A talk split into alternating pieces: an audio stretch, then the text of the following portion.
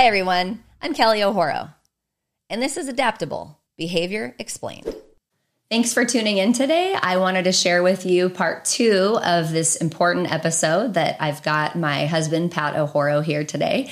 And he's going to continue sharing his wonderful story with us and continues to be an example for men in growing their journey of vulnerability.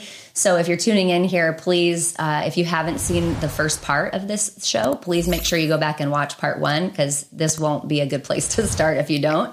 And so we're going to go ahead and continue. Thanks again for being here. So, you know, there was a lot of years. The first 3 years was all just, you know, internal family systems, like what are the parts that,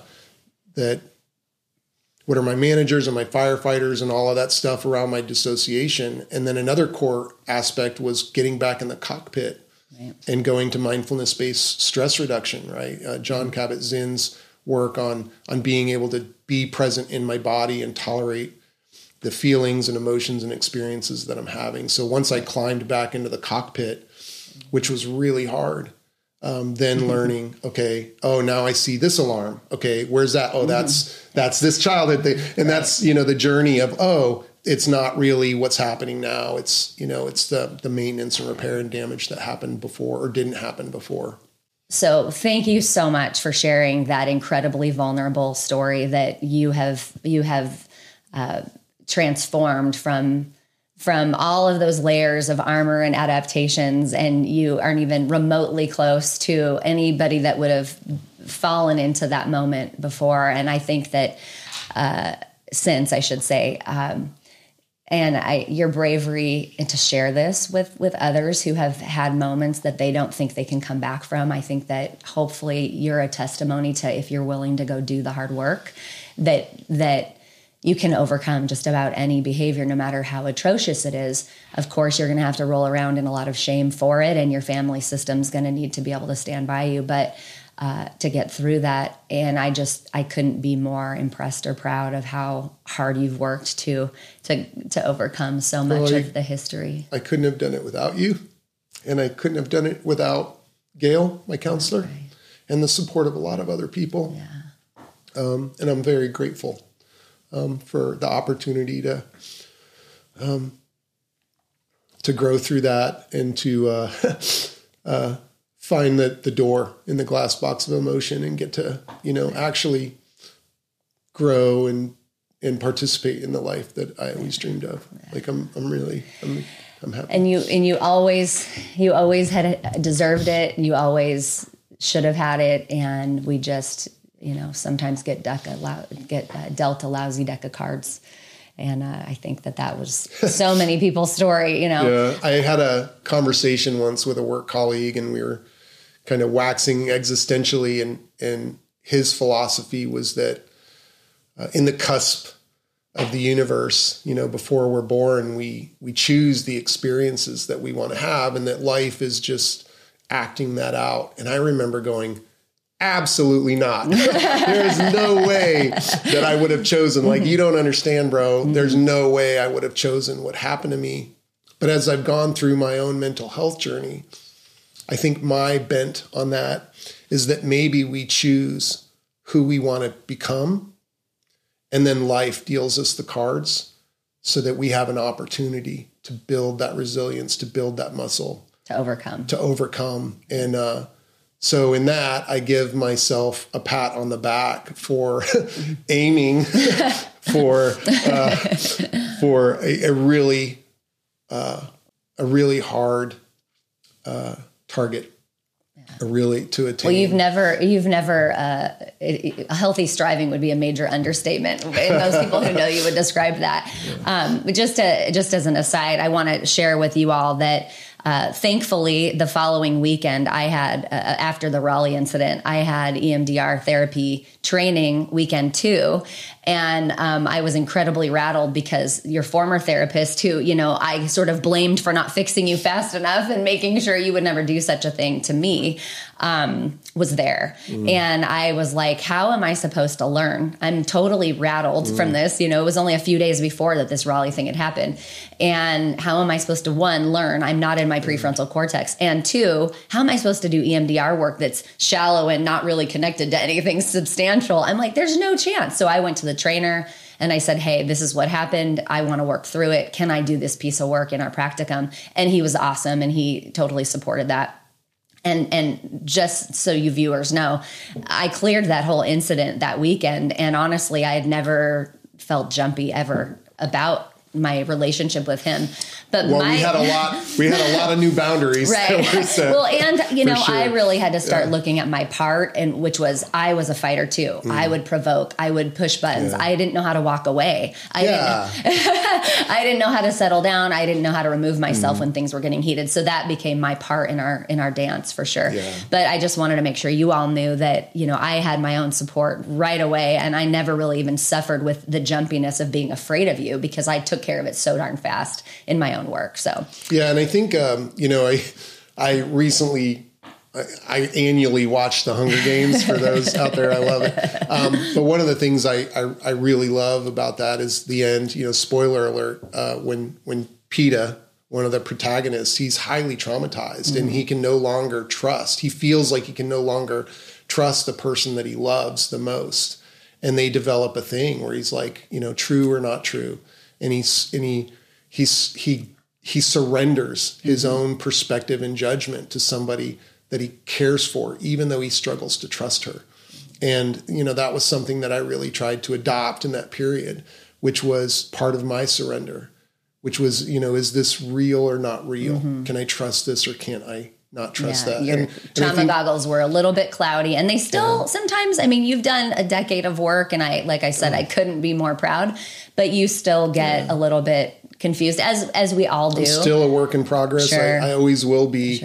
But I think for me, you know, while we had survived 10 years of marriage and complicated family and all of that stuff together, that was the pivotal point where we actually started to develop earn secure attachment, like the earning part. Right.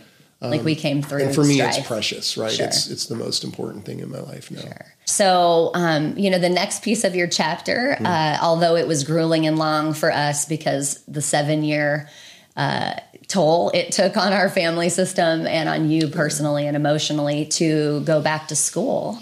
I can continue on, to continue on your, how do you pay forward what your story taught you, and how can you make a difference in the world because of everything you've learned and healed from? So tell us about becoming a counselor.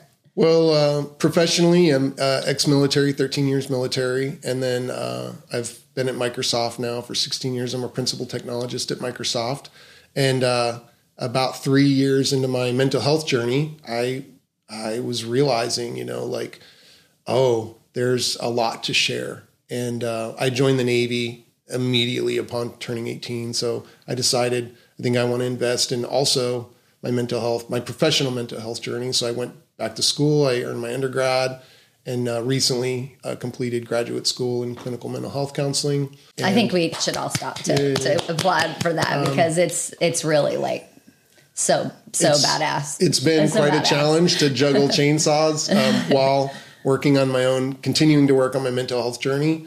But, you know, also being in counseling that entire time. So I've got 10 years under my belt with a craftsman in EMDR therapy. I think 1,000 seat hours of going with that, and many intensives. And I consume a lot of information and synthesize a lot of information. And so I'm really, really excited now to be able to enter the professional space with really the goals. Of course, I've tried to support Infinite Healing and Wellness in your work over the last decade, but to join the professional clinical staff is great, and really aligns with Infinite's purpose for existence and our big five for life, which is, you know, eliminating the stigma of trauma and teaching it and paying it forward and living it.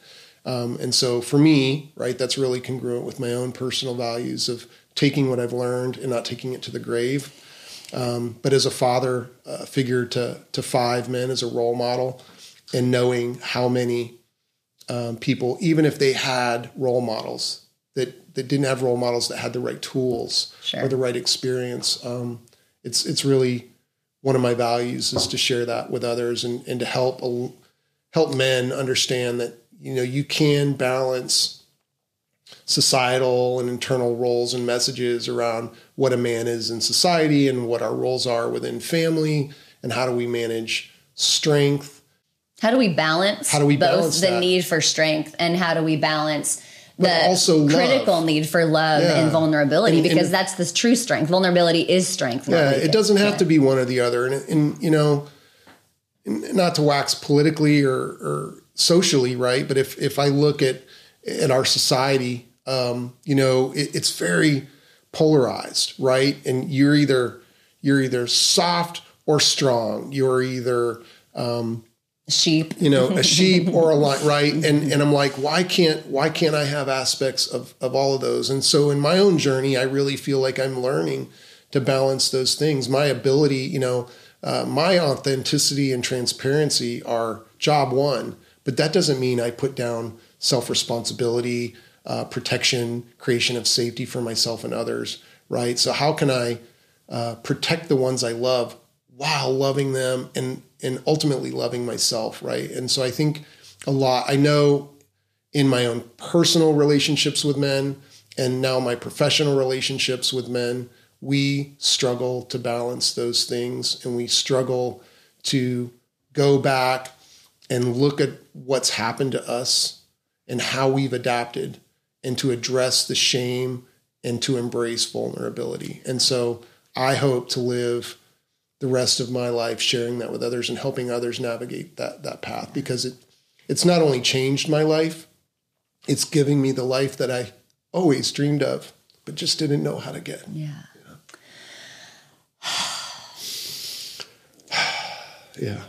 Beautiful job today. I really appreciate your vulnerability and your courage and your hardworking, your example of how to be a true man to me is wonderful. And you're not perfect. It's progress, not perfection. You're so good at circling back and taking accountability when you get it wrong. And I think that your clients in the future are going to be so lucky to have you in their corner for their journeys. And I know that I am daily lucky to have you as my partner by my side. And, our kids, whether they know it yet or not, are lucky to have you, you know, depending on where they are in their journey of healing from their childhoods that they didn't have any control over. Yeah, stay tuned for a future parenting episode. Yeah. So I just want to thank you again for taking the time out to talk with us and to be a continued role model for men anywhere, everywhere. I hope that this helps them strive toward their best selves, their original selves, who they were always meant to be prior to all the armoring up from their stories. So again, thank you. Well, and thank you. I wouldn't be here on the planet without you. So much love. I love you. I love you. Okay. Thank you so much for tuning in today to our Counselor Cafe episode with this wonderful man and my partner. I appreciate your time and energy. Please give this a share if there's somebody that could benefit from his example that you know and love. And I hope that you continue to lead with love, because it'll never steer you wrong.